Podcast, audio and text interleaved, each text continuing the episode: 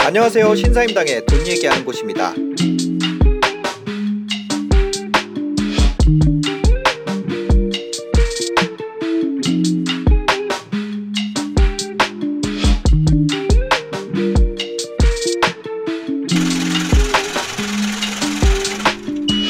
안녕하세요. 유튜버 신사임당입니다. 오늘 류캔두이님 오랜만에 모셨습니다. 안녕하세요. 아, 안녕하세요. 잘 지내셨나요? 네, 아, 저 오랜만이네요. 네, 어떻게 지내셨어요? 저요, 뭐, 네. 연말에 음. 방송 한번 쉬었잖아요. 네. 그래서는 그냥 뭐, 가족들이랑 여행도 가고, 어, 뭐, 강의도 하고, 어. 뭐, 임장도 가고, 네. 뭐, 할 일 하면서 지냈죠. 바쁘게. 요즘 분위기 어때요? 요즘에요, 어, 확실히 거래가 좀 많이 안 되는 편이죠. 음. 네, 확실히 좀 역대급으로 네. 안 되는 것 같아요. 아, 대출 영향이 좀 있을까요? 아무래도 그런 영향이 있죠. 네. 음. 그리고 뭐, 큰 이슈가 또 앞에 있다 보니까는 네. 다들 이제 어떤 이슈? 좀, 뭐, 올해 이제 선거도 있고, 대선. 네, 대선도 있고 하니까 네네. 사람들이 조금 확실시 되면은 움직이는 성향이 아. 있죠. 아직까지는 좀 불확실성이 높으니까. 어, 네, 그런 맞아, 것 때문에 맞아. 아무래도 여러 가지 요인 때문에 좀 거래가 네. 안 되는 게 아닐까 좀 생각이 됩니다. 조용한 것 같아요. 전반적으로, 전반적으로. 조용하고. 그게 뭐 서울만 그런 게 아니라 네. 전국적으로 거의 다 그런 것 같습니다. 아 전국적으로. 네. 뭐 아, 지역에 그, 따라 다르지만 그러니까. 네. 지금 그 남부 지역은 어때요? 남부 지역들 같은 경우에는 뭐 네. 지역마다 다르죠. 얼마 음. 이제 그 KB 시세라는 게 있는데 네. 어 얼마 전까지 주마다 이제 그 통계를 내거든요. 어느 정도 음. 올랐는지. 네. 그게 얼마 전까지는 한동안 하락 지역에 한 군데도 없었거든요. 어. 이제 그런 거 처음 봤어요. 원래 그런 적이 없었거든요. 지금은 이제 지난주께 조금 떴어요. 몇 어. 군데.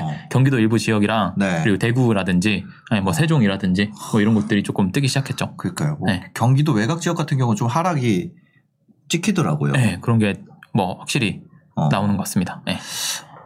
이게 뭐 하락일지 아니면 정체일지는 좀더 봐야겠지만 음. 일단 거래가 원활하게 되고 있는 상황은 아니다. 아니다. 확실한 건 지금 거래가 어. 근데 이런 얘기가 있더라고요. 대선 이후라고 네. 하더라도 네. 어느 쪽이 됐건 네. 어, 그, 한국당 쪽이 됐건, 네. 민주당 쪽, 왜 웃으세요? 한국 아니요. 왜요? 나 왜- 아니, 방송하면서 우- 네. 왜 말씀하세요? 울고 있을까요? 한국당 왜 쪽이? 됐건, 네. 민주당 쪽이 됐건. 한국당이 언제 한국당이야? 아, 거기 이름 뭐예요? 국민의힘. 국민의힘. 맞다. 저 정치에 관심이 없어가지고. 아, 예. 신한국당 아니에요? 아, 신한국당 언제 거지? 새천년 민주당. 아, 저도 잘 모릅니다. 아, 저 진짜 뭐 예, 정치 잘 몰라가지고. 네. 뭐, 한국당이래. 죄송해요. 저 진짜 몰라요. 아, 대한민국의 당이죠. 근데 네. 어느 쪽이 됐건. 네. 아, 지금. 네. 아, 그래서 웃으셨구나. 아, 네. 한국당이라고 그, 거기. 그 네. 국민의힘이죠. 네, 국민의힘. 국민의힘이고 민주당. 네. 민주당은 민주당 맞죠? 그렇죠. 민주당, 민주당이죠. 네. 네. 하여튼 어느 쪽이 됐건 네. 그 재개발 재건축 이런 거는 공급 이슈에 대해서 그렇죠. 굉장히 지금 공급을 하겠다 이러는 그렇죠. 거거든요. 네. 그래서 이쪽을 알아놓는 게 좋지 않나 그렇죠. 이런 생각은 있습니다. 그래서 오늘 준비가 된 건 재개발, 재건축은 아니죠. 재건축은 아니죠. 이, 또 이것도 약간 이슈가, 이슈라고 할 건 아니고 네. 조금 있는 게 뭐냐면 네. 약간, 어, 지금 공개롭게도 두 네. 후보님이 이제 공급하겠다고 하시는 그 네. 채수가 네. 똑같아요. 맞춘 것 같아, 약간. 아 채수? 네, 250만 호를 짓겠다고 임기내. 네, 네, 네, 그 네. 말씀을 하시더라고요. 어. 그러면 이제 어, 어쩔 수 없이 이제 어디다 줘야 되잖아요. 네. 네, 그러면 아무래도 예, 이런 정비구역들이 조금 좋아질 수밖에 없겠죠. 음. 근데 반면에 재건축 같은 경우는 되게 네. 조금 건드리기가 애매한 부분이 있어요.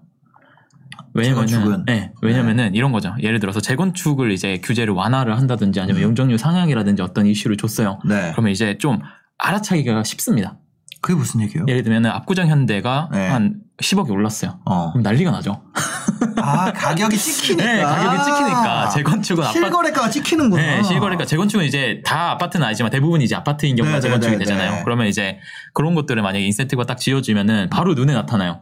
그럼 이제 음. 시장의 반응이 바로 빡 느껴지죠. 뉴스 나오- 뉴스. 나오죠. 집값이 잠다고 했는데 네. 이게 뭐냐. 근데 반면에 이제 또 재개발은 아. 이게 가격 파기 어려워요. 깜깜이죠, 깜깜이. 잘 몰라요.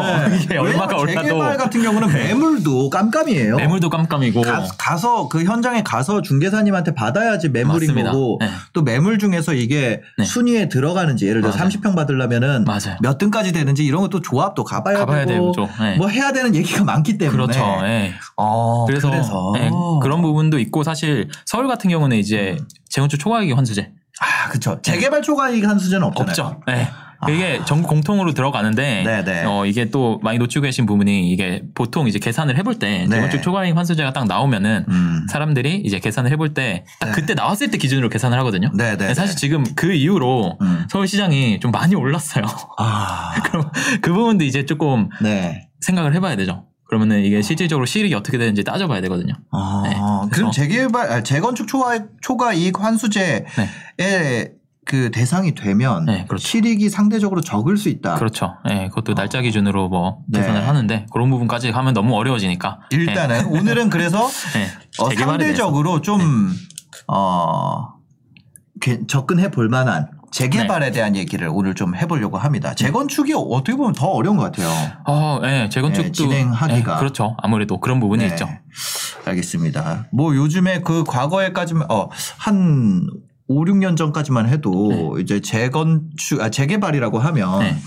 뭐 진행이 안 되고 그렇죠. 어 해제가 되고 그렇죠. 약간 그런 느낌이었는데 그렇죠. 지금은 이제 재개발의 결과물들을 시각적으로 보잖아요, 그렇죠. 사람들이. 네. 아, 이 동네가 이렇게 바뀌었고 그렇죠. 가격대가 이렇게 바뀌었고 네. 그러다 보니까 재개발 추진 속도도 붙고 또 정부에서도 밀어준다고 하니까 맞습니다. 또 지자체에서도 밀어준다고 하니까 네.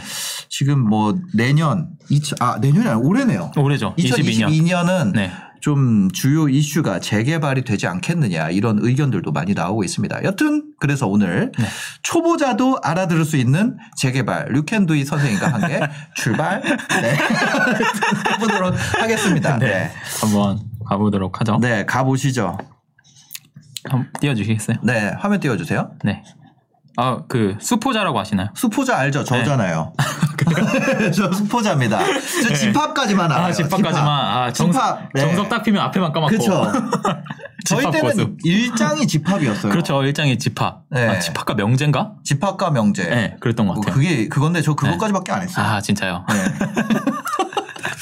아무튼 이제 수포자라는 용어가 있죠. 네. 그죠? 네. 이제 수학을 포기한 자의 준말인데요. 네. 이게 부동산 쪽에도 수포자 같은 이 은어가 있어요. 그게 뭔가요? 네, 뭐냐면 첫 번째로 이거죠. 양포세. 양포세? 네. 뭐예요? 양포세 뭐냐면 양도세를 포기한 세무사. 아하. 양도세가 너무 아. 이제 복잡해지다 보니까 네. 이런 거 치면 네이버 오픈 백과에 나옵니다. 어, 양포세. 네, 양포세. 이- 세- 우리는 양도세 관련 분이 안 받습니다. 안 이런 받습니다. 거죠. 이런 거죠. 세무사님들도 이제 아무래도 음. 세무사 시험을 치실 때는 여러 가지 그 조건들, 여러 가지 사항들에 대해서 다 시험을 치겠지만 네네네. 전문 분야들이 있으시거든요. 그렇죠. 네, 근데 양도세가 워낙 복잡해지다 보니까 음. 네, 요런 부분은 요즘에 심한 경우는 이런 것도요. 각서를 써요. 어떤 각서를? 그 나는 책임을 지지 않는다. 양도세에 대해서는 네, 설명은 해주지만 양도세에 대해서 어. 왜냐면 이게 워낙 진짜 복잡해요. 그래서 아. 예, 양포세라는 말이 나오고요. 네네. 이것과 이제 더불어서 나오는 게 이제 재포자. 재포자 네, 이게 뭐냐면은 뭔가요? 재개발 재건축이 어려워서 포기하는 사람들. 아, 네, 이런 얘기가 나오죠. 네, 복잡하잖아요. 네, 복잡해요. 재건축 네. 재개발이 접근을 하고 싶더라도 네. 개념도 어렵고 네. 절차도 어렵고 어떻게 되는지도 모르겠고 그래서 오늘 뭐 이해시켜 주시는 거예요? 학생 목표 뒤에 적어놨어요. 알겠습니다. 네네네. 네. 그래서 오늘은 재포자에 대한 네. 어, 분들 그죠? 네, 재개발에 대해서 한번 설명을 드려보려고 네, 네. 가지고 왔어요. 그래서 오늘의 컨셉 음. 재포자를 위한 재개발의 정석 기초편 기초 네, 이렇게 가져와 봤습니다. 아. 재개발의 정석 재포자요. 네, 네. 임당 출판에서 나온 재포자. 네, 류두잇 이자는 한자가 없더라고요. 네. 그래서 학생 목표 네. 네, 첫 번째 재개발이 무엇인지 감을 잡습니다. 감을 잡고 네. 그리고 재개발의 절차를 대충 이해합니다. 아, 대충이나마 네, 대충이나마. 왁구를 아, 네, 이해한다는 거죠. 왁구를 잡는 거죠. 네, 프레임을 한번 잡아보죠. 네. 그 다음에 매물을 보고 안전 마진을 대충 판단할 수 있어요. 어, 그리고 안전 마진. 아 그냥 좀 알겠다 정도까지가 네, 한 시간 동안 제가 전달드릴 수 있는 네. 정도인 것 같아요. 한 시간 만에 모든 걸 마스터한다는 건 사실 무리가 있고. 무리가 있죠. 저는 네. 재개발 마스터 못했어요. 네. 왜냐면 이게 도정법을 기반으로 하다 보니까 그리고 시 그 조례마다 네. 다 달라요 약간씩. 그죠, 그죠. 그러다 보니까는 저도 마스터를 못했고 이게 음. 어뭐 공식처럼 돼 있는 게 아니다 보니까 네. 저도 마스터를 못했지만 그냥 제가 알고 있는 내용에 대해서 여러분들이 조금 이해하기 쉽게 한번 설명을 드려보겠다 정도 로 이해해 주시면 될 것 같습니다. 법률에 대한 영역이 섞여 네, 있으니까. 그렇죠. 섞여 있다 보니까. 이게 또 조례도 뭐 네. 구조례가 있고 신조례가 있고 맞아요. 그렇더라고요. 네. 그리고 막 지, 지역마다 막 음. 조건이 다 달라요. 뭐 예를 들면은 어디는 뭐 오피스텔은 포함된다. 음. 네, 오피스텔 포함 안 되는 곳들도 있고. 네. 아니면 토지 뭐 많아요. 그러다 보니까는 사실 마스터 한다는 게 되게 어려운데 어, 기초적으로 한번 설명을 한번 해보겠습니다. 오늘 전반적인 그렇죠. 짜본다. 왁구를 한번 짜보겠다. 네네 알겠습니다. 네. 그래서 일단은 어, 저번에도 한번 제가 음. 지역주택조합 관련해서 설명을 드리면서 말씀을 네. 드렸었는데 재개발과 재건축 그리고 지역주택조합의 음. 차이에 대해서 한번 말씀을 네. 드려볼게요. 구분부터 한번 해보도록 하죠. 네. 재개발, 재건축, 지역주택조합. 일단 이렇게 나올 수 있을 것 같아요. 이렇게 네. 이렇게 재건축, 재개발 묶고 지역주택조합 묶고 어. 묶으면 저번에도 설명드렸었는데 음. 어, 재개발, 재건축은 이제 조정법의 네. 아래 있고요. 그리고 지역주택조합은 건축법의 음. 아래 있죠. 네. 그래서 아예 다르다 라고 말씀을 드렸고 지역주택조합은 되게 되게 어렵다 음. 정도로만 설명을 드릴게요. 네. 자세한 걸 알고 싶으시면 지난 방송을 네, 보시면. 지난 방송에서 보시면 지역주택조합이 왜 좀 되기가 어려운지에 대해서 설명을 좀 자세하게 드렸죠. 네. 그리고 재건축이랑 재개발의 차이에 대해서 설명을 드리면 아, 이거 한번 설명을 드렸던 내용인데 네. 처음 보시는 분들도 있을 수 있으니까 다시 한번 설명을 드려볼게요. 네. 일단 기반 시설의 정비 차이라고 보시면 됩니다. 음. 기반 시설의 정비 차이. 근데 기반 시설이 뭐냐면 네. 대표적으로 도로라고 보시면 돼요. 어. 도로. 그래서 재개발 같은 경우에는 도로를 새로 깐다. 아, 도로 있던 도로를 네. 있던 도로를 없애고, 없애고 다시 깐다. 네, 다시 깐다라고 음. 보시면 되고 네. 재건축 같은 경우에는 원래 도로가 똑발라 음. 기반 시설이 잘 돼 있는 곳에 네. 부수고 건물만 새로 짓는다. 어, 네이버 지도로 보면 좀 약간 감이 되죠. 오겠네요. 그죠. 네, 그래서 재개발 지역과 한번 봐볼까요? 네. 그냥 혹시 모르니까 음, 네이버 지도 클릭을 해보면 서울로 한번 가보겠습니다. 음. 서울로. 그러면은 요런데 그죠? 그냥 이렇게 멀리서 이렇게 봐도 길이 어. 그죠? 똑바르죠. 어, 네, 네, 네. 약간 이런 거 있죠. 뭐- 계획 도시네, 계획 네, 도시. 그렇죠. 약간 외국인이 네. 어뭐 police station이 어떻게 갑니까? 네, 뭐 네. go straight two block, turn 어. right 뭐 이런 거 가능한데. 영어 엄청 잘하시는구나. 아, 장난 아니죠. 네, 그런 것들이 재건축이죠. 음. 이런 데는 아무래도 도시가 형성되는데 네. 이 도로를 먼저 계획을 하고 아. 그 다음에 이제 집들이 생기는 거거든요. 네. 그죠? 이런 데는 아무래도 아파트가 아니더라도 음. 재건축이라고 네. 보시면 되고요. 만약에 된다면 과- 반면에 이제 위쪽으로 올라오면 어. 서울이 원래 이쪽이 구서울이잖아요. 네, 네. 그리고 네. 일로 내려와서 이제 계획 도시가 팽창된 거고 네. 대산 임수로 음. 그죠? 그래서 이런데 보시면 꾸불꾸불하죠. 예를 들어서 그죠? 꼬불꼬불하죠. 네. 이런 길은 어떻게 형성되는 거냐면 기, 이 도시를 이 길을 만들어 놓고 집을 지은 게 아니, 여기 안 보이네요, 그죠? 네. 밝아서 네. 집을 지어 놓고 아 도시 이 길을 깔아 놓고 도시 이 집을 지은 게 아니라 음. 집을 지어 나가면서 네. 집을 지어 나가는 거에 따라서 길이 생긴 거예요. 음. 네. 그러다 보니까는 아무래도 굉장히 꼬불꼬불하죠. 어, 예. 네, 이렇게 이렇게. 돼 있네요. 예, 이런 식으로. 한번 보시면 될 것 같아요. 네. 그래서 이런 곳들은 이제 재개발이라고 음. 보면 된다. 우리가 길만 봐도 여기가 네. 재건축인지 재개발인지를 알 수가 있죠. 예, 네, 네, 보통 이런 데를 이제 자연 발생지라고 아. 하죠. 네. 네. 그래서 이런 곳이 재개발이다라고 보시면 될 것 같고요. 네. 어 그리고 나서 잠시만요. 재개발과 재건축의 차이를 또 뭐 여러 가지가 있을 수 있는데 보여주세요. 어 뭐냐면 뭐 알파로 보면 조합원의 조건이라든지 아니면 음. 안전진단의 유무라든지 네. 재건축 같은 경우에 안전진단이 필요하고 그리고 어. 조합원 조건에서 토지와 건물을 둘 다 가지고 있어야 돼 뭐 이런 것도 있는데 네. 이런 건 이제 고급 음. 네, 그래서 넘어가기로, 넘어가기로 하고 네. 이 정도만 구분할 수 있으면은 재개발 재건축 그리고 지역주택 조합에 대해서 어느 정도 알았다라고 네. 보시면 될 것 같아요. 음. 네. 그리고 나서 이제 재개발 재개발이 뭔가. 네, 뭔지를 한번 봐보도록 네. 하겠습니다. 이게 뭐냐면 미래의 새 아파트가 될 지역의 부동산을 미리 사는 거라고 음. 보시면 될 것 같아요. 네. 도시에 보면은 이런 지역들이 있어요. 있죠. 이렇게 아파트 이 주거 시설이 주거 환경이 아무래도 되게 좋지는 않는 그죠? 네. 네, 보통보다 조금 아래인 음. 낙후된 도시 지역들이 네. 아무래도 앞에서 보여드렸던 그런 구도심에 많겠죠. 네. 구도심에 맞으면 이런 데 같은 경우엔 그냥 봐도 약간 어 한번 개발을 해야겠는데 음. 라고 하면서 이렇게 새 아파트로 아하. 만드는 이런 게 재개발이라고 네. 보시면 될 것 같습니다. 음. 그러면 재개발을 만약에 내가 재개발 물건을 내가 사면 뭐가 좋냐라고 네. 하면은 조합원은 네. 이, 이 재개발 조합이라고 하거든요. 조합이 이 사업을 추진을 하는데 조합원은 입주권이란 게 나옵니다. 네. 입주권. 그리고 이렇게 새로 새로 지어진 아파트는 외부인이 접근하는 건 음. 청약을 도전을 해서 우리가 네. 받는 그 분양권이 네. 있죠. 그래서 어 일반 분양을 통해서는 분양권을 우리가 얻게 되는 거고 음. 여기 재개발 조합 같은 경우에는 조합원이 입주권을 받게 되죠. 네. 그래서 그러면 입주권과 분양권의 차이가 음. 뭐냐라고 하면은 어 조합원은 조합원 분양가에 이 집을 얻게 돼요.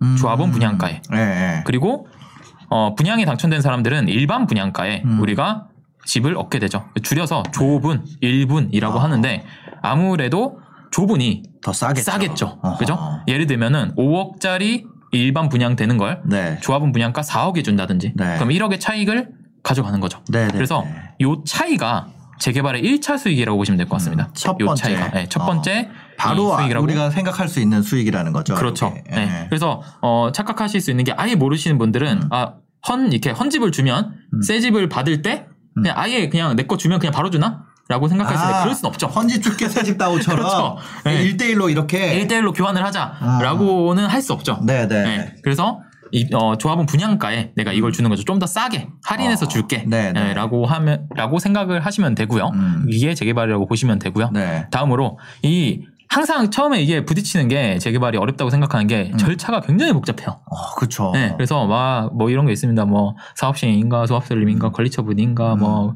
감정평가 이런 것들이 있는데 네, 네. 일단 이야기로 네. 한번 풀어볼게요. 음. 이야기로. 먼저 어, 어떤 도시 지역이 있는데 새 아파트들이 주변에 있는 거예요. 음. 근데 주변에 이런 데가 있어요. 네. 되게 어 여기 너무 낙후됐는데, 네. 그죠? 딱 보면은 어차피 이런 데들은 구도심에 음. 자연 발생된 곳들에 있기 때문에 사람은 많이 살고 있어요. 음. 그리고 주변 인프라도 좋을 확률이 높아요. 음. 왜냐면 웬- 옛날부터 사람들이 살았던 데기 때문에 네네. 전통시장도 있고 되게 사람 살기 좋은데 음. 아좀 건물만 낡았다 그리고 이 길이 꼬불꼬불하다. 네. 그래서 요거를 한번 개발을 해야겠는데 음. 싶으면은 이제 시에서 낡았네 음. 라고 생각을 하고 요걸 합니다. 정비구역 지정이라는 거예요. 네. 여기 이제 재개발로 이제 개발을 하자라고 이렇게 딱 묶어줘요. 네. 요 묶은 다음에 어 여기 살고 계신 분들이 그럼 우리가 어 재개발 한번 진행을 해볼까라고 하면서 추진위원회라는 걸 만들어요. 음. 네. 네, 추진위원회 한번 추진을 해보겠습니다라고 네, 네. 하고서는 이제 이 재개발은 어 우리가 하고 싶다고 해서 하는 게 아니라 다 이제 확인을 받아야 돼요. 선생님한테 어. 검사 맞듯이 이렇게 이렇게 이렇게 할 건데 해도 될까요? 네, 해도 됩니다. 어. 이렇게 하는데 해도 도장을 될까요? 받아야 된다는 네, 도장을? 받아야 돼요. 네. 그래서 추진위원회는 우리끼리 그냥 만든 거고, 음. 그죠? 어, 조합을 이제 이 추진위원회가 조합으로 조합을 만들어도 될까라고 도장을 한번 맞게 되는 음. 과정을 거쳐요. 추진위원회는 그냥 우리끼리 조합을 만들어보자, 조합을 그렇죠. 추진을 해보자. 그렇죠. 네. 이런 모임이 으쌰으쌰인 네, 거고 으쌰. 조합이 설립이 된다는 거는 법률적으로 그렇죠. 뭔가 여기를 진행할 수 있는 권한도 네. 생기고 이런 네. 거라는 거잖아요. 네, 인증 받았다. 인증을 받았다. 네, 인증 받았다. 약간 아. 이렇게 보시면 될 것 같아요. 그래서 네. 조합 설립해도 될까라고 음. 하고 그 다음에 이제 조합이 설립이 됐어요. 그럼 좀 네. 더 구체적으로 나와야겠죠, 뭔가. 음. 그러면은 뭐 이렇게 뭐 뭐 몇 세대 짓고 일반 분양은 어떻게 하고 여기에 여기는 이제 학교 하나 만들고 뭐 음. 어떻게 저렇게 이렇게 만들자라고 해서 또 이제 검사를 맡으러 가요. 이렇게 하려고 하는데 음. 사업을 해도 될까? 음. 라고 이제 다시 한번 검사를 맡죠. 네. 그리고 나서 이제 사업이 통과가 됐어요. 이렇게 어 음. 해도 돼라고 했어요. 그러면은 이제 여기서부터 요게 중요해져요. 음. 야 그러면 우리 집게 얼마야? 기존에 있던 우리 그렇죠. 야 우리 집 얼마야? 어, 어, 그죠. 그러면 그죠. 이 많이 같은- 쳐줄수록 좋은 거 아니에요? 그렇죠. 그 어. 같은 그 재개발 구역 내에 있는 집이라도 어떤 네. 데는 빌라일 수도 있고요. 어. 어. 떤 데는 마당 딸린 집일 수도 있고요. 그치, 그치. 어디는 토지만 있을 수도 있고요. 어, 디는 건물일 수도 있고. 건물만 있을 수도 어. 있고요. 어디는 상가일 수도 있고요. 음. 다 다르잖아요. 그럼 이 가치를 우리가 평가를 해야겠죠. 네. 그래서 우리 집 얼마야? 음. 라고 하면 어 너네 집 얼마야? 라고 하는 과정이 있어요. 아하. 그리고 나서 이게 결정이 됐다. 네. 그러면은 어 그러면은 여러분 그 들어오실 거잖아요. 몇 평 신청하실 거예요? 음. 이렇게 평형 신청을 하게 돼요. 네. 그 평형 신청 끝나고 나면 자 이제 왔고 다 나왔어요. 음. 이제 이렇게 만들고 이렇게 만들고 뭐 시공사도 다 결정이 됐고 음. 이렇게 이렇게 해서 되겠다. 그래서 최종적으로 자 이제 지을 건데 음. 마지막으로 확인 한번 해주시죠. 네. 라는 과정이 있습니다. 그래서 최종적으로 해도 될까?라고 네. 검사를 받습니다. 음. 그래서 어 됐어 진행시켜. 네. 네, 그러면은 이때부터 이제 이주미 철거. 아하. 그죠?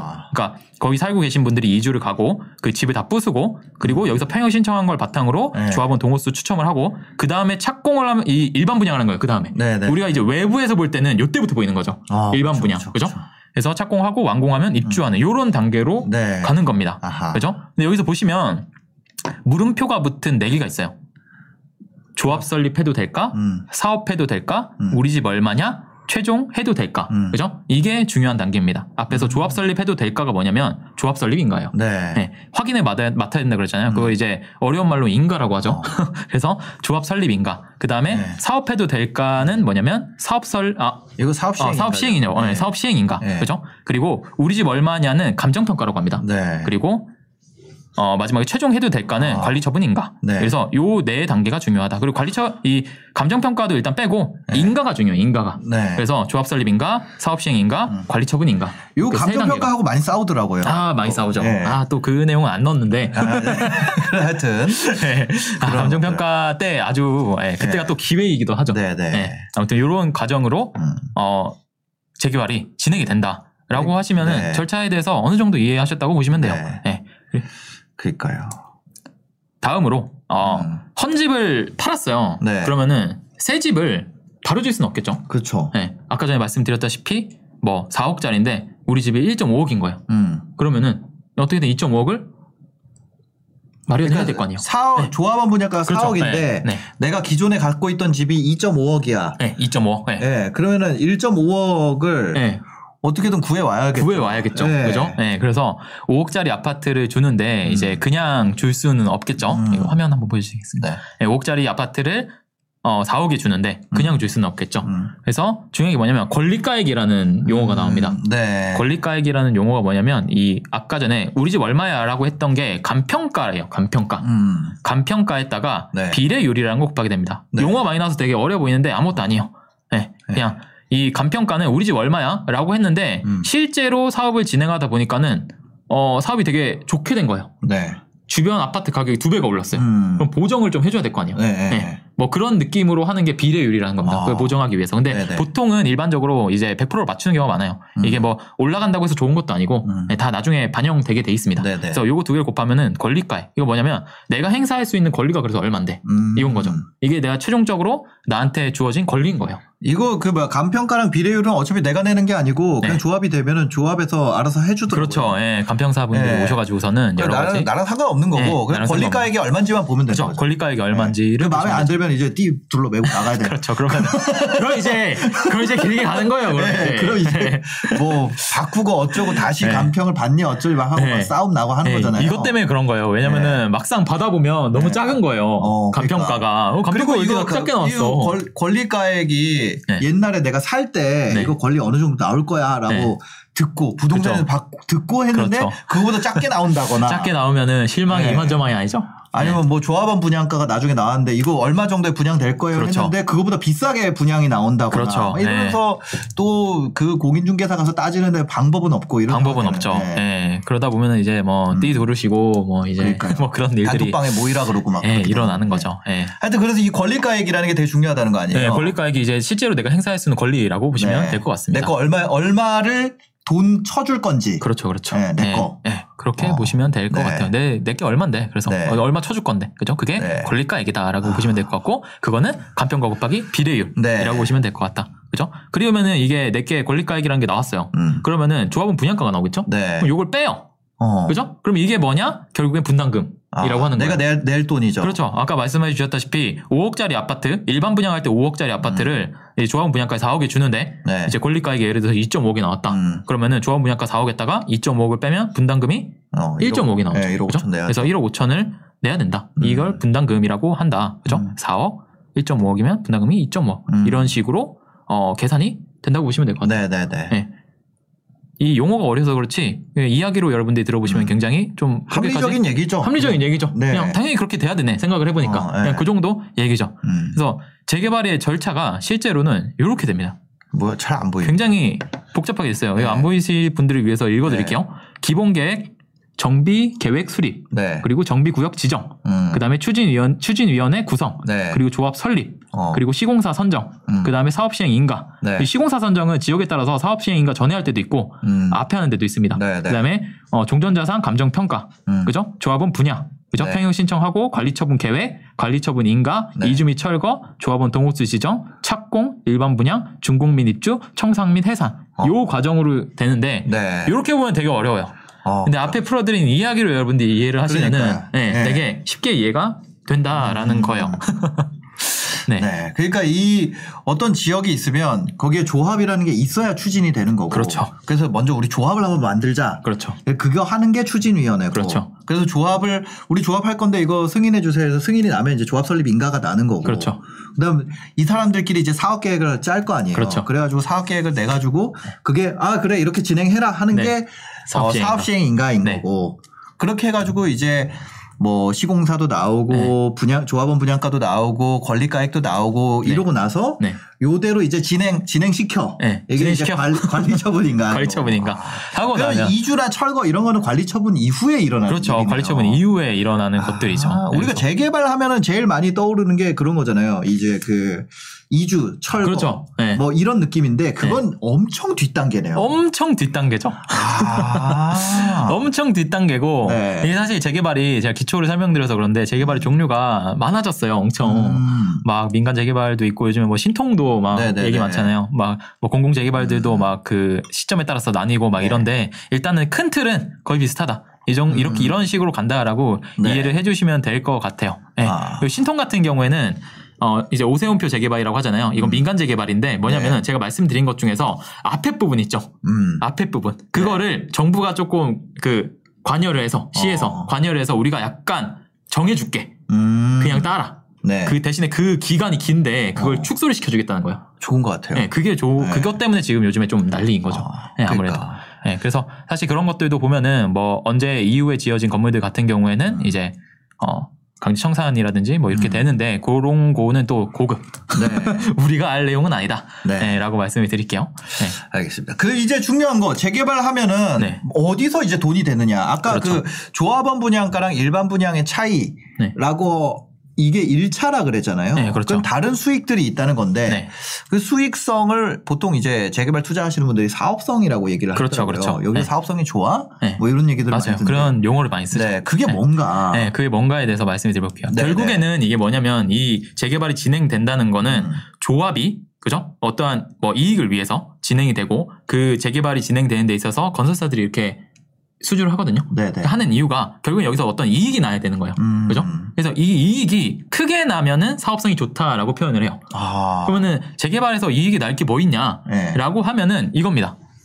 재개발의 사업성은 일반 분양 수익에 나, 음. 나와요. 일반 분양 수익. 네, 네. 조합원들한테 5억짜리 아파트를 4억에 주지만 음. 어 일단은 아무래도 재개발 지역들 같은 경우에는 용적률도 낮고 네. 거기 어, 땅에 비해서 살고 있는 사람이 적다 보니까 그러겠죠. 아파트로 지으면 더 많은 사람들이 들어와서 살 수 있겠죠. 음. 그러면 조합원을 제외한 다른 어, 세대 같은 경우에는 일반 분양을 할 수 있게 돼요. 있던 사람들 다 주고 남은 거 딴 사람 이제 주는데 그렇죠. 네. 그거 딴 사람 주는 게 이익이라 조합의 그렇죠. 이익이 된다는 거잖아요. 이익이 된다는 거예요. 네. 그것 때문에 이게 어. 진행이 되는 거고요. 그죠? 많이 팔수록 좋은 거네요. 많이 팔수록 좋은 거죠. 네. 어, 위로 많이 높여줄수록 그러면 사업성 좋아지겠네요. 아, 당연하죠. 그래서 어. 이제 많이들 기대하는 게 네. 어, 지금 뭐 250만 호를 짓는다고 두 후보님들께서 말씀을 하시니까 음. 250만 호를 지으려면은 지금 현재 수준으로 안 되고 네. 용적률을 풀 가능성이 크겠다. 네. 어, 라고 하니까는 어 그럼 재개발의 사업성이 좋아지겠네? 어. 라고 이제 신문들도 보면 나옵니다. 이런 네네네네. 얘기들이. 그게 이런 이유 때문이에요. 음, 왜 일반 분양을 국토부에서도 많이 그런 얘기들 때문에. 많이 하더라고요. 그렇죠. 이번에 네. 뭐 사업성 좋도록 용적률을 풀어주겠다. 그렇죠. 이런 얘기도 많이 네, 나오고. 그런 얘기들이 네. 나오면 사업성이 좋아지는 이유가 음. 이것 때문입니다. 그리고 뭐 이런 거죠. 분양가 상한제를 하게 되면은 네. 뭐 이게 개발이 진행이 안 된다라고 이야기를 하는 게 음. 어, 비싸게 팔아야 되는데 네. 그걸 제한하다 보니까 어. 그죠? 수익이 줄어들겠죠. 네. 총액으로 보면. 그렇죠. 그러면은 어, 사업이 진 사업성이 떨어지겠죠. 네. 네. 그럼 사업이 진행이 지지부진해, 지지부진해지겠죠. 남는 돈이 없으니까. 남는 돈이 좀 적어지니까 네. 건설사들도 조금 덜 붙게 되고 네. 이제 조합도 의지가 좀 떨어지고 음. 그러다 보니까는 비대위 이제 뛰 들어오신 분들 이제 좀 더 강력하게 네.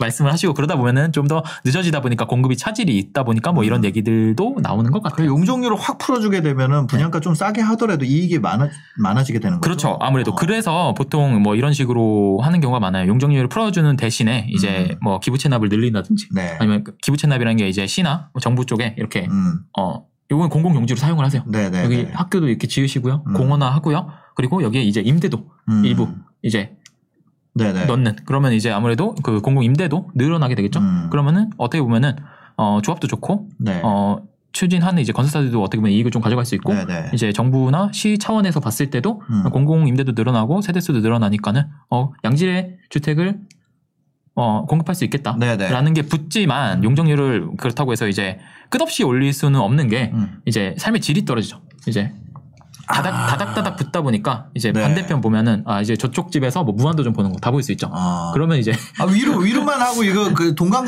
거리는 멀게 해주면 되잖아요. 아 왜요 그런 방법도 있죠. 네. 네, 아무래도 그런 방법도 위로. 이제 나오고 있죠. 네. 그래서 네. 그러니까 네. 뭐 한 50층으로 이렇게 해준다고 네. 성수동은 네.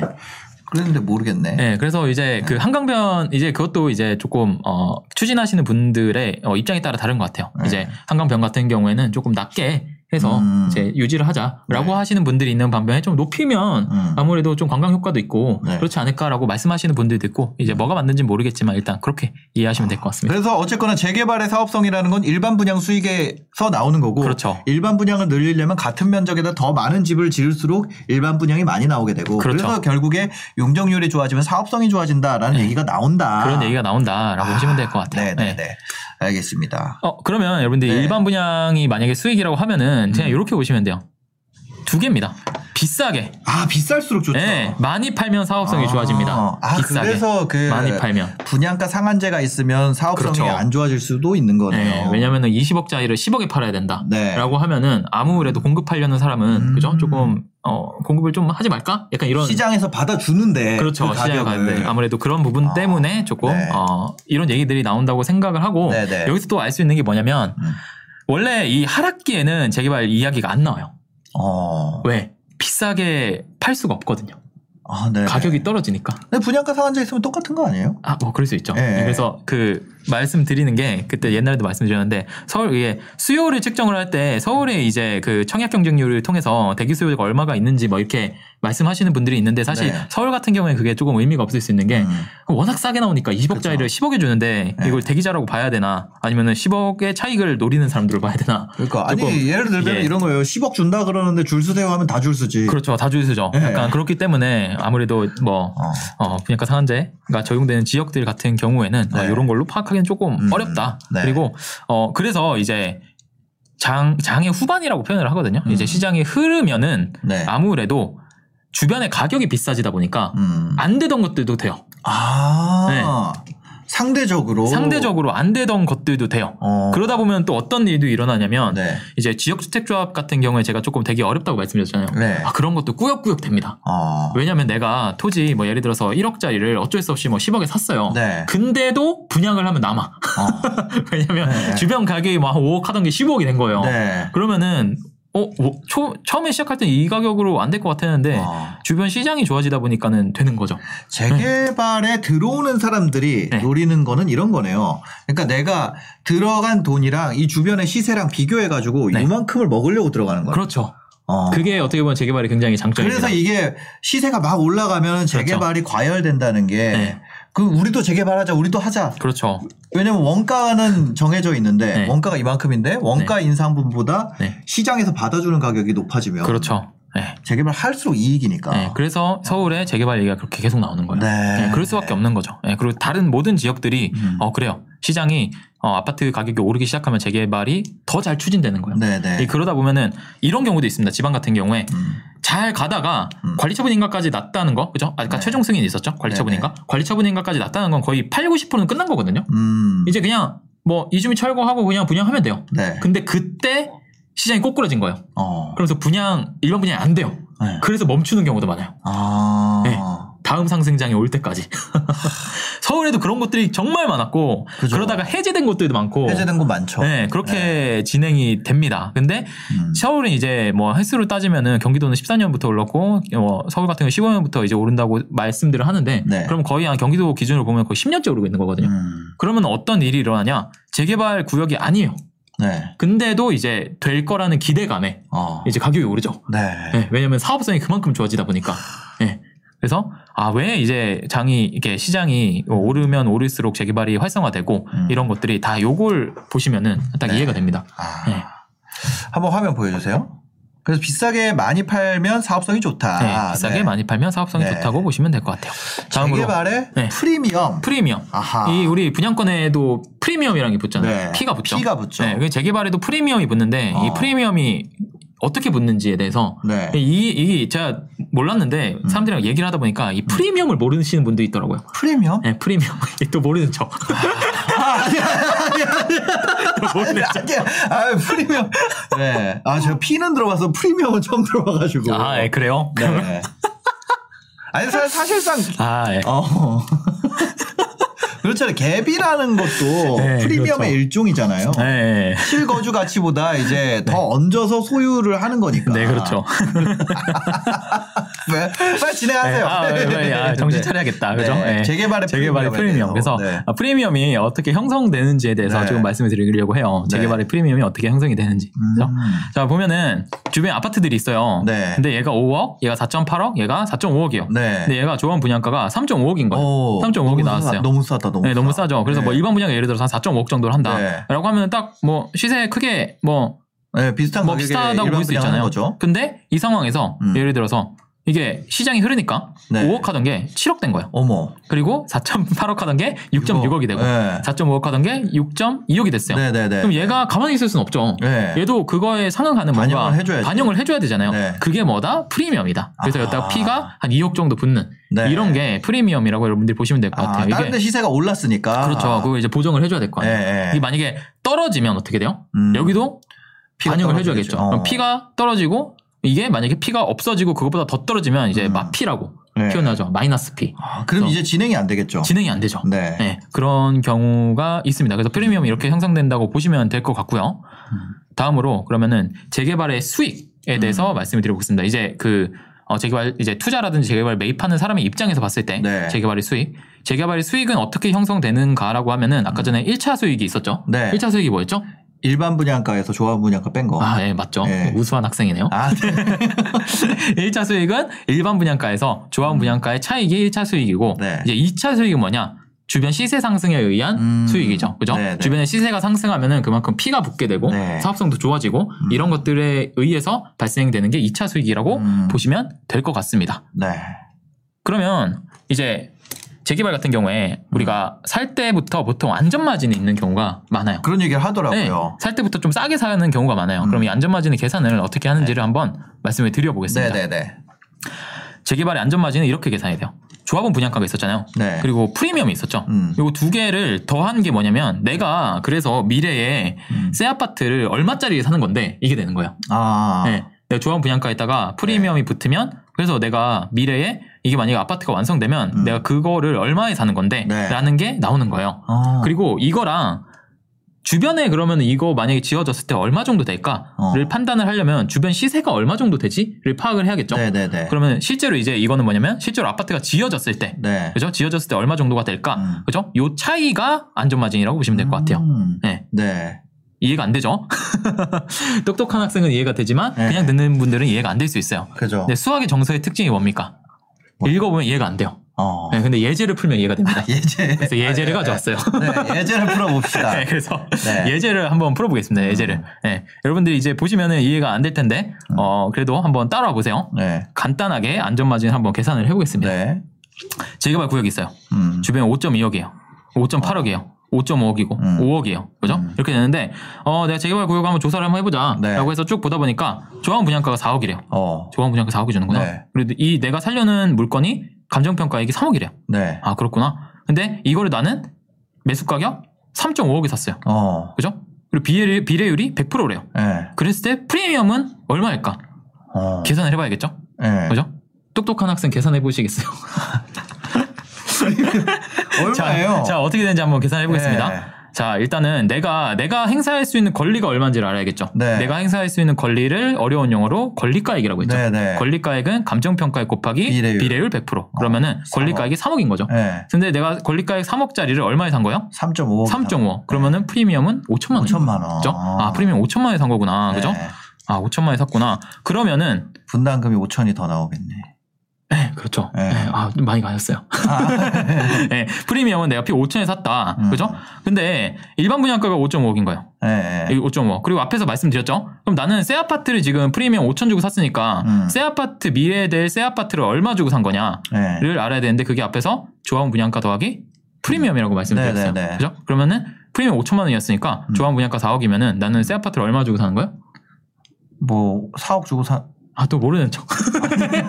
야, 아무튼 4.5억에. 아, 그죠? 5천만 원 그쵸. 프리미엄이 더해져서. 네, 5천만 원 프리미엄이 더해져서 내가 아. 새 아파트를 4.5억에 사는 거죠. 네, 네, 이해되시죠? 네. 그러면은 내가 새 아파트를 4.5억에 샀다. 음. 근데 일반 분양가가 5.5억인 거예요. 네. 아, 그렇구나. 그러면은 일반 분양가를 기준으로 봤을 때 음. 안전 마진이 얼마가 있는 거죠? 그러면 1억 있는 건가? 그렇지. 아, 왜요? 네, 아 죄송합니다. 네. 왜 그래? 아 죄송합니다. 네. 어, 일반 분양가 기준으로 봤을 때는 내가 네. 새 아파트를 4.5억에 샀으니까 네. 안전마진 요거 기준으로 봤을 때는 1억 정도가 네. 있다고 볼 수가 있는 거죠. 음. 네, 이렇게 계산을 하시면 됩니다. 네. 네, 근데 어, 실제로 이제 시세도 한 요 정도 하니까 음. 그죠? 안전마진 그 정도 있다고 네, 계산을 네. 할 수가 있겠죠. 그리고 그 다음 예제를 한번 봐볼게요. 네. 재발 구역이 있는데 주변이 8억, 9.2억, 8.5억, 7.7억이에요. 음. 이거는 거의 다 나온 거예요. 네. 거의 다 나왔어요. 음. 거의 다 나왔는데 이제는 거의 안 나왔어요. 음. 그랬을 때 계산하는 방법도 한번 보겠습니다. 어. 이번엔 그냥 확정 조분이 아니라 예상 조분이에요. 네네. 예상 조합은 어, 조합은 분양가가 네. 4.5억인 거예요. 어. 그리고 예상 간평액이 있어요. 네. 간평액이 아직 안 나왔어요. 음. 근데 예상 간평액을 한 3억 정도로 잡는 거예요. 음. 그리고 매수 가격이 내가 4억에 샀어요. 네. 그리고 예상 비료율이 100%입니다. 어. 그러면 프리미엄은 어떻게 돼요? 얼마예요? 앞에서 있던 거랑 똑같죠? 어. 내 일단 권리가액을 구해야 돼요. 네. 권리가액이 간평액 곱하기 비례율을 하면 되겠죠? 네. 그럼 권리가액이 3억이고요. 네. 그죠? 3억이고 3억짜리를 내가 얼마에 산 거예요? 4억에 샀어. 4억에 샀죠. 그럼 프리미엄 얼마요? 1억 더 줬네. 1억이죠. 그죠? 프리미엄 1억이네. 그러면은 어, 예상 조분까지 있으니까 내가 네. 미래의 새 아파트를 얼마 주고 산 거예요? 예상 조분했다가 프리미엄을 더하면 되죠. 네. 5억 5천. 5억 5천이죠. 네. 아 그렇구나. 5억 5천. 어. 내가 미래에 새 아파트를 5억 5천에 사는 거야. 여기 내 아파트가 딱 들어오면 5억 5천이에요. 음. 그럼 안전 마진이 딱 보이죠. 네. 주변 시세를 아니까. 어. 비슷한 아파트들에. 음. 그죠? 일반 분양가가 얼마인지도 안 나왔어요. 왜안 네. 정해졌으니까. 네. 근데 그냥 보면은 어, 얼마 정도 할까요? 일반 분양가요? 대충 그냥 아무거나 한번 찍어보시죠. 9억? 한 9억 정도 볼까요? 네. 이제 입지에 따라서 그리고 네. 뭐 연식에 따라서 주변 아파트 얘가 몇 년식이 됐는지 이런 거에 따라 다르겠지만 일단은 한 9억 정도라고 봅시다. 음. 그러면은 9억짜리 내 미래에 9억짜리 새 아파트를 갖다가 음. 얼마에 샀었죠 아까? 4.5억 더하기 1억 하면 네. 5.5억이었죠. 네, 네. 그러면은 안전마진이 얼마예요? 3억 5천. 3억 5천 이렇게 계산할 수 있는 거예요. 아 내가 이거 사면은 앞으로 내가 시장이 어떻게 될지 모르겠지만 안전마진이 3.5억 정도 있구나. 네. 시간값이는 시간값. 그렇죠. 시간값이죠. 안전마진. 네, 안전마진. 아직 반영되지 않은 어. 어, 그런 가치를 보고 이게 만약에 아파트가 되면은 안전마진이 한 3.5억 정도 있구나라고 계산을 할 수가 있는 거죠. 아. 네. 예제를 풀어보니까 조금 감이 잡히시나요? 더 혼란스러워질 수도 있죠. 채팅만 한번 봐야겠다. 지금 왜냐? 수학의 정서의 특징이 뭐예요? 예제 풀면 더 혼란스러워요. 아 이거 켜놨나? 어, 채팅방을? 네. 어. 네. 네. 다 아시겠다 그러네요. 기다리는 시간 피말림. 네. 뭐 그런 얘기도 있고. 그렇습니다. 네. 어. 예, 예, 예. 맞아요. 저도 예제로 푸니까 이해가 되는 것 같아요. 아, 그래요? 어, 재개발 투자할 수 있을 것 같습니다. 아, 네. 고생이 많으십니다. 아, 실제 넣는 네. 실제 넣는 돈으로 계산 좀 해주세요. 뭐 이런 그죠. 실제 넣는 예, 돈까지는 기초 기본으로 넘어가야 돼요. 아. 그게 뭐냐면 이게 그 네네. 만약 관리처분 인가가 나고 음. 관리처분 인- 그러니까 이주하기 전까지는 뭐냐면 네. 실제 그냥 부동산 투자하는 거랑 똑같습니다. 내가 네. 이걸 사서 음. 전세를 주면 네. 그 차익만큼이 투자금이 되는 거고 아하. 내가 사서 대출을 내면 네. 이제 대출 낸 나머지 금액이 투자금이 되는 음. 거고요. 근데 이주를 하게 되면 네. 이제 그 상황에 따라서 하지만 이거를 설명 안 드리는 이유가 네. 그 매수자의 조건에 따라 달라요. 아. 이제 이주비 대출이 나오는 경우가 있고 이주비 네. 대출이 안 나오는 경우가 있고요. 네네. 만약에 이게 또 뭐 조합원 그뭐다 어. 돼서 이제 분담금을 네. 하는 경우로 가면은 또 그러니까. 달라집니다. 네. 추가 분담금이 보통 얼마 나오나요? 이거는 조합원 분양가가 나와야 알 수 있는 거죠. 그렇죠. 네. 네. 권리가액이랑 네. 그걸 알아야지 나, 나갈 수 있는 거예요. 네. 추, 추가 분담금은 얼마쯤으로 산정하느냐는 권리가액이 나와야지 네. 정확하게 알 수 있는 거다. 그렇죠. 뭐 여긴 네. 얼마고 저긴 얼- 여긴 얼마니까 저기도 뭐 똑같이 적용된다 이게 아니라 네네. 이제 맞아요. 그 진행되는 재개발마다마다 다른 음. 거예요. 예. 영화 속에서 깡패들한테 집 뺏기는 그 과정은 언제인가요? 그게 뭐 그런 게 있어요? 그게 어 그게 영화가 좀 잘못 심어준 것 같아요. 네네. 네. 왜냐면 거기에 살던 분은 조합원이 돼가지고 그렇죠. 조합원이 돼서 네. 그게 뭐 그렇게까지 그렇죠. 되는 경우가 아, 있을 수가 있죠. 있을 그렇죠, 수가 그렇죠. 있겠지만 사실 그런 경우를 우리가 또 보다 보니까 약간 저 그 그거 봤어요. 네. 그 그 삼성의 재용이 형 있잖아요. 재용이 형. 이재용 부회장. 아, 예. 예. 재용이 형이 그 이제 저기 TV를 안 보셨었나 봐요 원래 바쁘셔서 네. 그러다가 놀라신 게 있대요. 뭐요? 그 한번 이렇게 그 그 학교 갔다 오셨잖아요. 아니 그냥 얘기하지 아, 마세요. 얘기하지 마요. 아니, 아니, 얘기하지 아니. 무슨 얘기 하려고? 아니 아니 아니, 네. 아니. 그 이상한 얘기 아니야. 이상한 얘기 아니에요. 왜 그래요? 갑자기. 네. 그 이제 가셔서 이제 거기 네. 가시면 이제 그 네. 규칙적으로 생활을 하시잖아요. 네. 이제 그때 운동도 하시고 조깅도 하시고 이제 TV도 보시나 봐요. 네. TV를 봤는데 네. 너무 깜짝 놀라셨대요. 저 화장실 갔다 오면 안 돼요? 무슨 얘기 하려고? 네. 옛날에 그랬잖아요. 장난인데. 네. 근데 이제 드라마를 보니까 네. 거기 나오는 부자들이 어. 너무 못됐다는 거예요. 아. 네, 그걸 네. 보시고 아 이게 사람들이 가지고 있는 네. 그 부자에 대한 인식이라는 게 음. 아, 좀 그럴 수 있겠구나라고 네. 이해를 하셨다고 네. 하더라고요. 알겠습니다. 그것처럼 여러분들이 알겠습니다. 아 이거 편집 안 되나요? 아, 저는 저는 핸드폰 갤럭시를 써요. 어 저 저 다섯 번째 갤럭시입니다. 아, 그, 알겠습니다. 그냥 넘어가시죠. 아 그래서 여러분들이 보시는 그 뭐 재개발 거기서 막 뭐 와가지고선 깽판 치고 이런 게 네. 현실에서 막 그렇게까지 막 되게 뭐 재개발마다 일어나지 않는다. 네.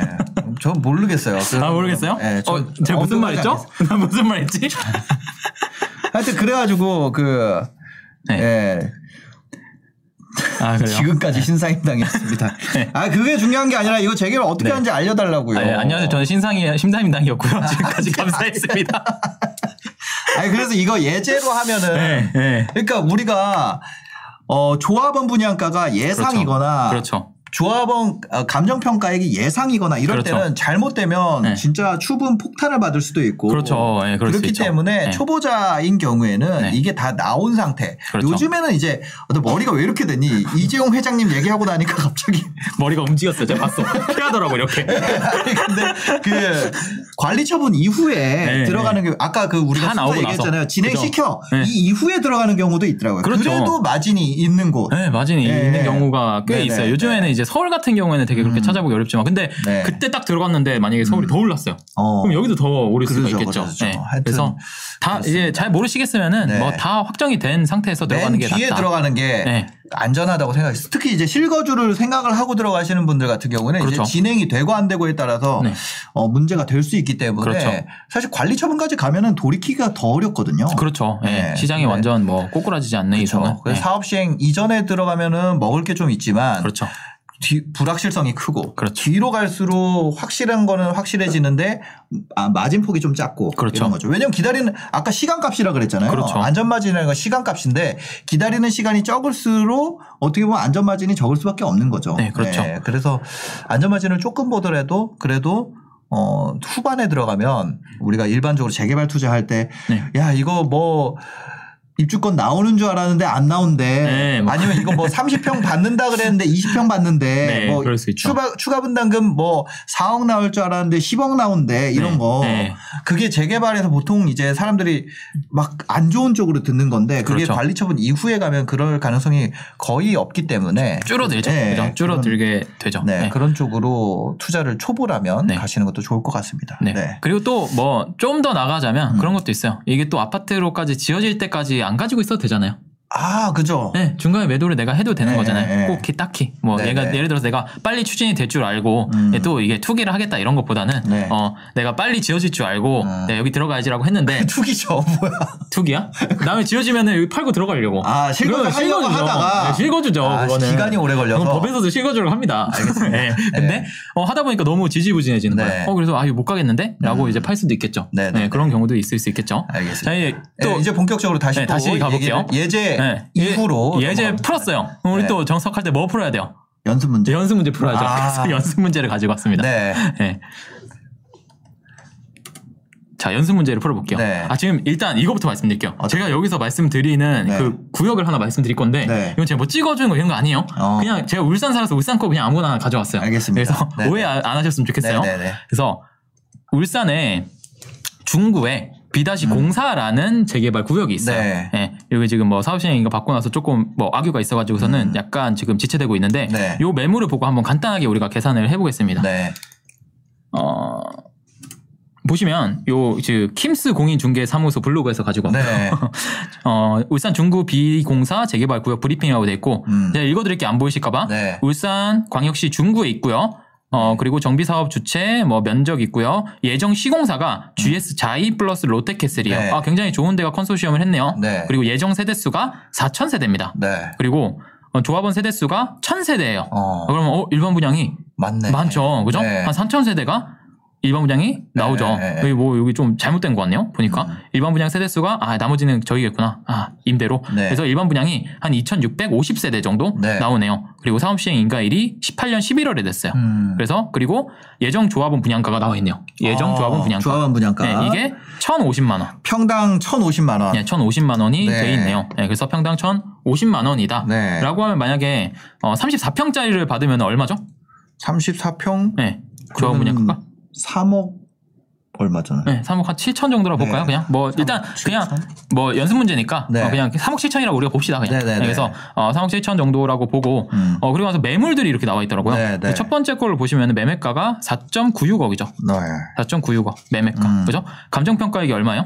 1.6억. 1.66억, 66억. 네, 네. 근데 어 여기 그 저희 뭐야 비례율이 안 적혀 있는데 네. 그냥 우리 연습 문제니까 음. 100%로 봅시다. 네. 100% 좀, 100%보다 좀 높게 나올 거예요, 여기는 음. 아마. 근데 100%로 보면은 내가 어 1.66억 음. 그죠? 그럼 권리가액이 1.66억이죠? 네. 그럼 프리미엄이 얼마 주고 사는 거야?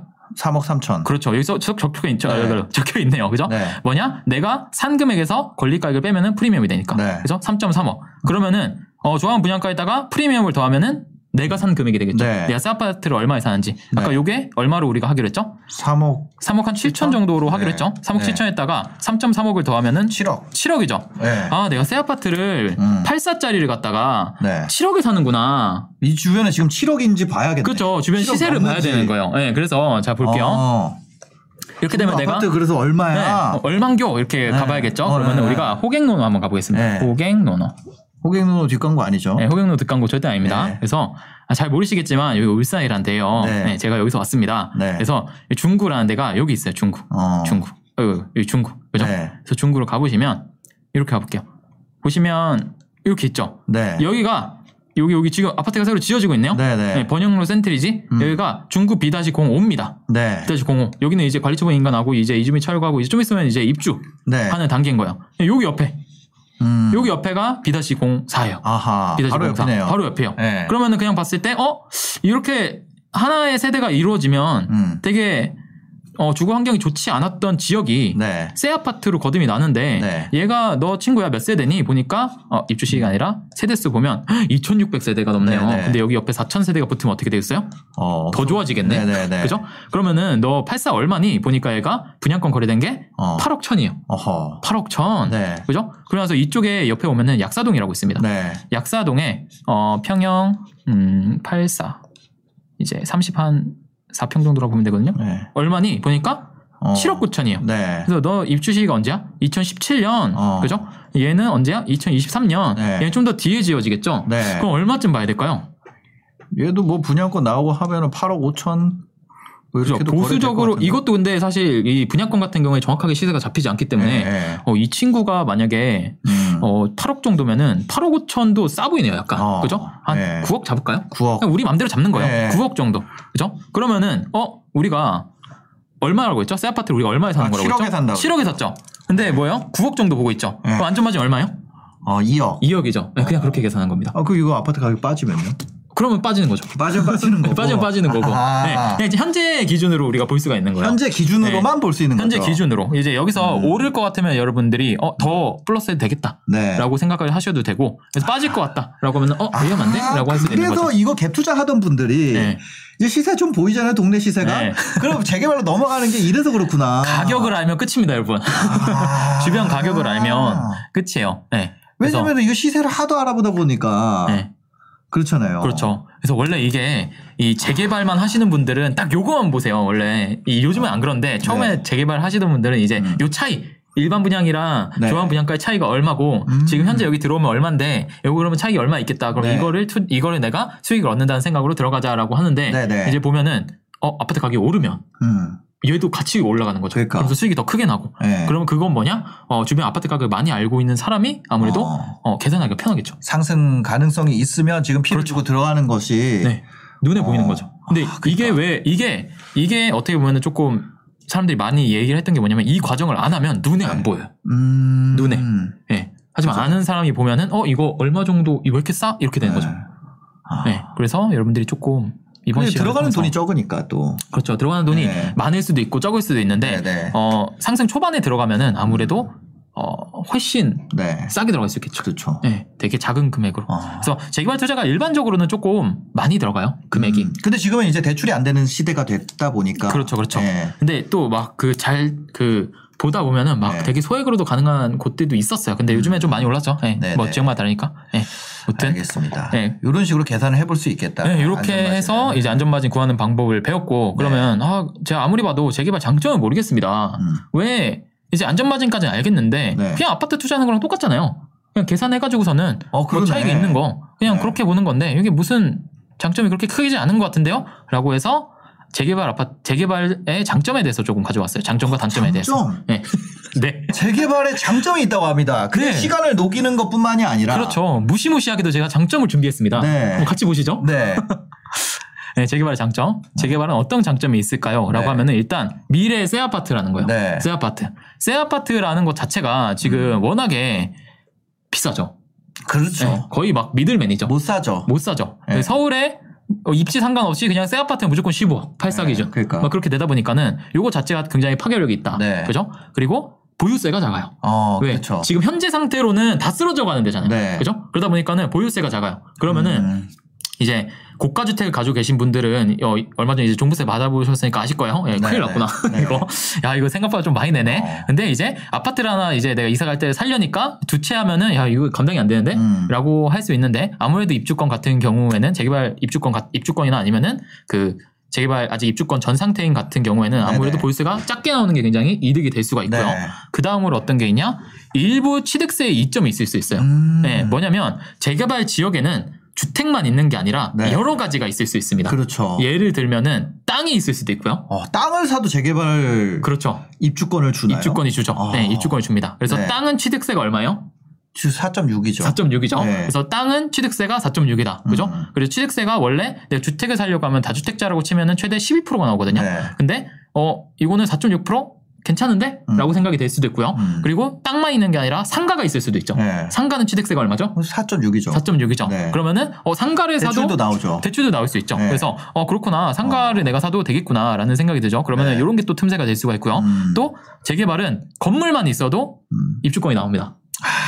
네, 요걸 이제 소위 네. 이제 은어로 얘기하면 뚜껑이라고 네. 얘기하고요. 땅이 이제 시유지거나 국유지인데 네. 그 위에 실제 주거를 하신 분들 네, 그런 분들에게도 어, 입주권을 드리기 위해서 그렇죠. 네. 도입된 거죠. 네, 그렇죠, 그렇죠. 네. 그래서 뚜껑이라고 하고 이제 조금 정식 명칭으로는 무허가 건물이라고. 하죠. 네, 요거는 이제 취득세가 어떻게 되냐? 아, 취득세가 없습니다.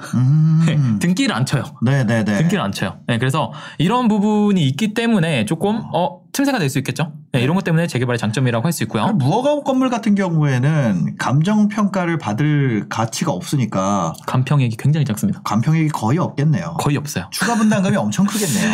추가 분담금이 클 수 있죠. 네, 아, 굉장히 크죠. 아무래도 네. 그게 보통 이게 뭐 한 500만 원 음, 간평액이 간평액 이렇게 500만 원이. 네, 이렇게 되고 네. 네, 뭐 추가 분담금도 좀 많이 내야 되고요. 대신에 네. 취득세를 내지 않고 음. 이제 뭐 여러 가지 좀 이점이 있죠. 네, 네, 네. 뚜껑, 네, 그죠? 뭐 그렇습니다. 네, 다음으로 음. 한번 넘어 볼게요. 네. 취득세나 보유세 쪽 이점이 있고 또 하나 더 이점이 있다면은 입주세는 여러분 양도세 중과가 안 됩니다. 아 입주권은 네. 입주권은 양도세에 중과가 안 된다. 그렇죠. 예를 들어서 내가 아. 어, 주택을 다수 가지고 있으면은 네. 어, 규제 지역을 매도를 할 때 2주택 이상이면은 네. 추가 어, 중과가 20% 되고요. 분양권도 되잖아요. 그렇죠. 네. 3주택 같은 경우에는 30%가 되는데 네. 거기 이제 그 조항에 이제 음. 주택이라고 적혀 있을 거예요. 네, 네. 근데 입주권 상태. 입주권은 언제냐면 우리가 음. 관리처분 인가 이유가 입주권이거든요. 네, 네. 관리처분 인가가 딱 났어요. 그럼 이제 입주권 상태예요. 네. 그럼 이거는 집이 아니죠. 어. 네. 근데 그러면은 분양권도 집이 아니지 않아요? 근데 예, 그렇죠. 예, 근데 분양권 같은 경우에는 들어가는 걸로 이제 바뀌었죠. 그러니까요. 예, 예. 어. 근데 입주권은 여전히 양도세 중과 대상이 아니다. 네. 그러니까 입주권이 다른 주택을 매도할 때는 중과 주택으로 쳐요. 아. 근데 입주권 자체를 매도할 때는 네. 입주권이 주택이 아니라서 이제 중과가 안 됩니다. 이해되시죠? 네. 네. 입주권을 매매하는 것은 네. 양도세 중과 대상이 아니다. 그렇죠. 아. 네, 그러다 보니까는 아무래도 어, 세법적으로 조금 아, 그런 부분도 있구나. 네, 네, 네. 어, 라고 말씀을 드리는 거예요. 네. 네. 네. 이런 장점이 있고요. 그러면 장점만 있냐? 단점. 단점도 있겠죠. 단점도 있겠죠. 그죠? 네, 그래서 단점을 한번 같이 보도록 할게요. 재개발은 어떤 단점이 있을까요? 음. 어, 재개발이 네. 빠르면 10년입니다. 아, 빠르면 이게 10년이에요. 그, 네. 이게 뭐 추진이 설립부터 그죠? 네. 지금 여기까지 그렇죠. 집 입주할 때까지 네. 빨라야 10년이다. 빨, 빠르면 10년 정도라고 제가 보시면 될것 이거 같아요. 드- 들어본 적 있어요. 네.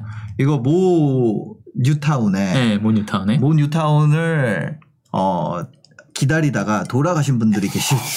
아니, 아니 진짜로. 네. 네. 그래가지고 자녀분들이 네. 그거 가지고 이제 좀 다툼이 나고. 아, 그렇죠. 네. 네, 너무 오래 걸려가지고. 별별 내용이 있습니다. 막 이런 네. 경우도 있어요. 뭐, 이 부모가 가지고 있는데 네. 자식도 가지고 있는 거예요. 어. 세대 분리가 돼 있는데 네, 네, 근데 네. 돌아가셨어. 그래서 그러니까. 그걸 봤는데 같은 이쪽은 두 개 안 나오거든요. 안 나오죠. 네, 그래서 막 문제되는 경우도 있고 네, 참 네. 이걸 하다 보면은 별별 막 재밌는 거 시간. 시간이 있으니까. 네, 시간이 일단은 어, 많이 걸린다. 네. 그죠? 그래서 이제 지금 하고 있는 막 최근에 나온 뭐 공공 재개발이라든지 아니면은 뭐 신통이라든지 이런 것들이 이걸 좀 줄여줄게. 우리 네. 어떻게든 좀 도와줘서 이걸 한 4, 네. 5년까지 줄여보겠다. 한번 더. 줄여볼게. 네. 약간 이런 느낌이라고 보시면 네, 될것 네. 같아요. 네. 그리고 단점이 또 뭐가 있냐? 음. 규제 시 맘대로 거래가 안 되는 경우도 있어요. 아 맞아. 네. 아, 이건 또 이제 아, 너무 또 네. 이거 약간 이게 기본 내용. 관처 이후에 네. 거래 안 되는 것들도 있고 그렇죠. 관리 처분인가 이후에 네. 거래 안 되는 물건들도 있고 네. 아니면 뭐 투기 과열지고요. 네. 네. 실거주로 해야 되는 경우도 있고 네, 맞아요. 네, 네. 좀 복잡합니다. 네. 그 마다마다 좀 복잡해서 요거까지 얘가 세부적으로 말씀드리기엔 좀 어려운데 네. 아, 맘대로 거래가 안 되는 경우도 아. 있다라고 보시면 될 것 같고요. 네, 네. 그 다음에 단점이 또 복잡합니다. 복잡하다. 들어보시면 아시겠지만 네, 복잡해요. 네. 그리고 지금 제가 말씀드린 게 재개발의 안전마진을 계산하기 위해서 제가 음. 이렇게 설명을 드린 거고 절차를 조금 이해하시라고 설명을 드린 거지 이게 다가 아니에요. 굉장히 복잡할 수 있습니다. 음. 네. 그래서 지- 어, 다 이제 그럴싸한 계획을 가지고 있잖아요. 음. 그죠? 재개발 조합도 처음에 설립될 때는 다 네. 그럴싸한 계획을 가지고 네. 있었는데 하다 보면 이제 띠도 두르시고 그렇죠. 이제 또 막 거기서 이제 하다 보니까는 이제 뭐 종교 시설 같은 경우에는 이전도 어렵잖아요. 네. 그러다 보면 또 이제 막 악유도 생기고 음. 그러다 보면 막 소송도 하고 네. 상가 거기서 이제 일터 어허. 그죠? 거기서 막 뭐 팔고 하시는 분들은 이거를 내가 그냥 2주만 하면 되는 게 아니라 음. 어떻게 보면 내 일자리를 잃는 걸 수 있잖아요. 그쵸, 그쵸. 그러다 보면 상가를 많이 가지고 있는 지역들 같은 경우에는 음. 아 이건 우리 안 할래 그냥 네. 여기서 내가 여기서 안 그래도 뭐 월세 이만큼 나오고 음. 내가 사업하는데 이거 한 달에 얼마씩 버는데 이거 제가 안 돼도 된다. 네, 네. 어, 그러면 이제 또 더 지체되기도. 하고 이런 복잡한 상황들이 있고 네. 아무래도 법률적으로 좀 복잡한 내용도 있다 보니까 복잡하다라는 네. 게 단점일 수 있고요. 음. 다음으로 하락 시 거래가 매우 어려울 수 있어요. 아, 그렇죠.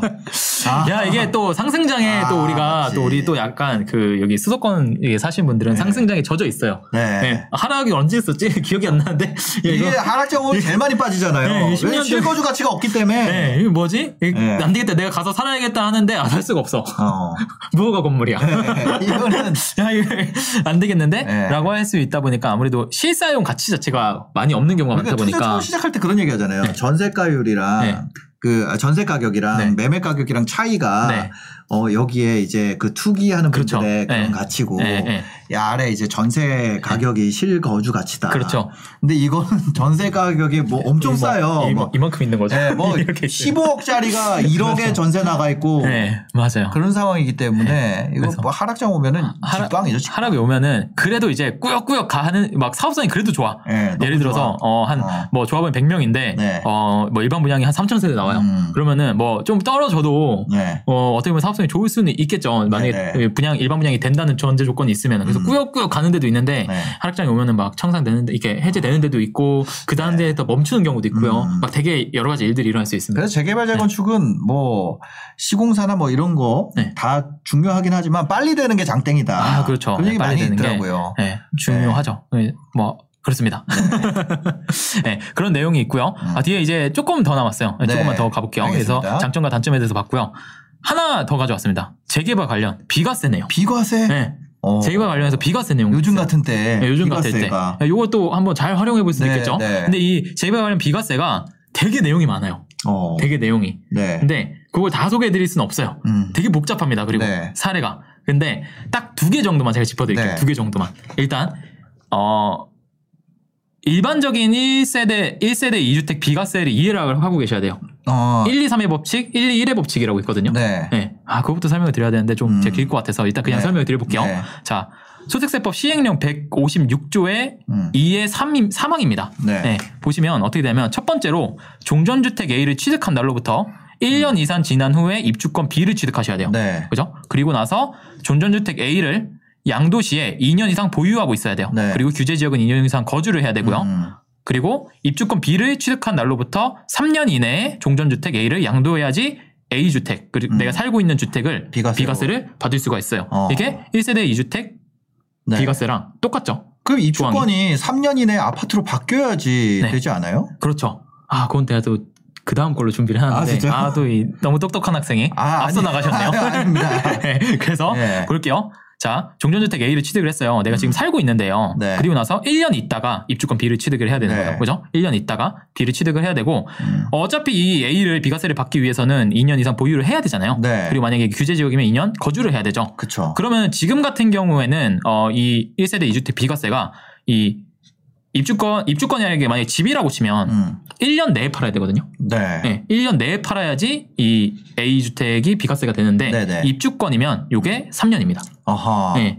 그래서 입주권의 경우에는 3년을 그렇죠. 준다는 거죠. 그렇죠. 3년을 준다는 거죠. 음. 네, 그래서 1, 2, 3의 법칙이라고 보시면 될 것 같아요. 네. 그럼 내가 A 주택을 가지고 있다면 입주권 B를 사서 음. 이거 입주할 때를 기다리면서 A 주택을 파는 것도 괜찮겠죠. 네. 만약에 이 이게 1년인데 3년으로 늘어지는 거는 이건 되게 음. 혜택이라고 볼 수 있거든요. 엄청 혜택이죠. 예, 예를 들어 3년 전에 만약에 이걸 했다라고 음. 하면은 어 되게 이 A 주택이 이 기간 동안 또 많이 올랐을 수도 있겠죠. 네, 네. 이건 뭐 탈세나 불법이나 이런 게 아니기 때문에 그쵸. 이런 거 여러분들이 좀 알고 계시면은 음. 아무래도 조금 네. 낫겠죠, 좋겠죠. 그리고 방금 전에 말씀드린 내용이요. 음. 어, 어휴, 여기 나 먼저 나왔네요. 재개발 관련 비과세 내용 두 번째인데 이것도 네. 기초입니다. 이건 뭐냐면 다음이요. 소득세법 시행령 156조의 2의 4항입니다. 네. 뭐냐면 보시면 존전주택 A를 취득을 했어요. 음. 근데 여기에 하나가 빠져요. 입주권을 샀습니다. 네. 1년이 빠졌죠. 네. 1년이 없어요. 이, 이게 안 적혀 있어요. 어. 이거 보면. 근데 3년이 경과를 한 거예요. 음. 3년이 경과를 해서 입주권 B가 준공이 됐어요. 네. 어이고 그러면 어떻게 해 그죠? 여기서 2년 내에 양도를 하면 네. A가 비과세가 됩니다. 어. 그죠? 이건 되게 또 크죠? 네. 이게 5년. 5년이 네. 될 수가 있죠. 네. 근데 그냥 봐도 뭐예요? 1세대 2주택 비과세라든지 음. 아니면은 앞에서 보여드렸던 그냥 일반적인 기초 비과세에 비해서 되게 네. 혜택을 많이 준 것처럼 보이죠. 어. 그죠? 그죠. 그죠. 그래서 여기에 단서 조항이 붙습니다. 어. 뭐가 붙냐? 여기 붙어요. 사후 관리랍니다. 음. 비준공이 됐어요. 네네. 2년 이내에 여기 살고 있는 전 세대원이 전입을 해야 돼요. 음. 네. 그리고 1년 이상 거주를 해야 돼요. 네. 네, 요거를 안 지키면 비과세가 안 됩니다. 음. 이해되시죠? 네. 네, 그래서 요런 것도 있기 때문에 여러분들이 어 지금 이걸 말씀드리고 싶은 이유는 이걸 말씀드리는 이유는 이거예요. 여러분들이 어 이사갈 주택을 구하는데 입주권을 한번 고려를 해봐도 되겠구나 정도만 이해를 하시면 되는 거예요. 네. 네, 입주권 한번 고려를 해봐 해보는 것도 나쁘진 않겠다라는 정도로 이해해 주시면 될 것 같습니다. 알겠습니다. 오늘 재개발 관련된 내용 어, 여기까지 만약에 듣고 이해가 안 되는 부분 있으면 아래 댓글에 질문 남겨주시면 다음 주에 제가 해야 돼요? 네, 답변해 주세요. 아, 왜냐 일단은 네. 재개발에 대해서 저희가 네. 이해는 시켜 드립니다. 네, 이해는 시켜드립니다. 네, 이런 주제로 했기 때문에 이해가 네. 안 된다 하면은 네, 네, 그래요. 네, 그렇게 한번 한번 해보도록 할게요. 이상 그래서 이런 거 달릴까봐 그래서 어디 투자해야 되나요? 아, 아 그건 그건 아니고 그건 네, 네. 그건 아니고 재개발이라는 것에 대해서 이제 왜냐면 막그 막연한 두려움이 있거든요. 맞아요. 네, 네. 막연한 두려움이 있죠. 네. 근데 알고 나면은 생각보다 쉽진 않지만 네. 어 되게 어 요것도 한 번쯤 생각해 볼만 하겠다. 네. 어, 라고 생각을 하시면 될 것 같고 이게 또 투자로만 접근을 하는 게 아니라 네. 비과세가 있다는 거는 나라에서 음. 어, 요거는 실거주로 인정을 하고 어 근데 이거는 이거 세금을 안 받을게 라고 하는 거거든요. 그래서 요런 절세도 여러분들이 알고 계시면 아무래도 활용하시기가 좋겠죠. 네. 네. 새 아파트를 내가 전부 돈 주고 들어가기에 너무 비싸다 싶으면 어, 새 아파트가 될 것을 상대적으로 조금 싸게 사는 네. 전략으로 이것을 활용해 보는 것도 좋을 것 같다는 생각이 듭니다. 네, 오늘 재개발에 대해서 준비해 주신 류캔두이님 너무 감사드립니다. 아, 예, 아닙니다. 네, 예. 바쁘신데 또 시간 내주셔서 감사하고요. 네. 마지막으로 하시고 싶은 말씀 있으실까요? 아, 혹시나 뭐그 네. 재개발 제가 설명드린 내용 중에서 제가 단어 선택이라든지 아니면 뭔가 설명한 과정에서 조금 이게 약간의 이 오류가 있을 수 있어요. 네. 그런 부분 여러분들이 봐주셨으면 좋겠고 네. 어, 여러분들이 재개발을 이해하는데 도움되는 시간이었으면 좋겠습니다.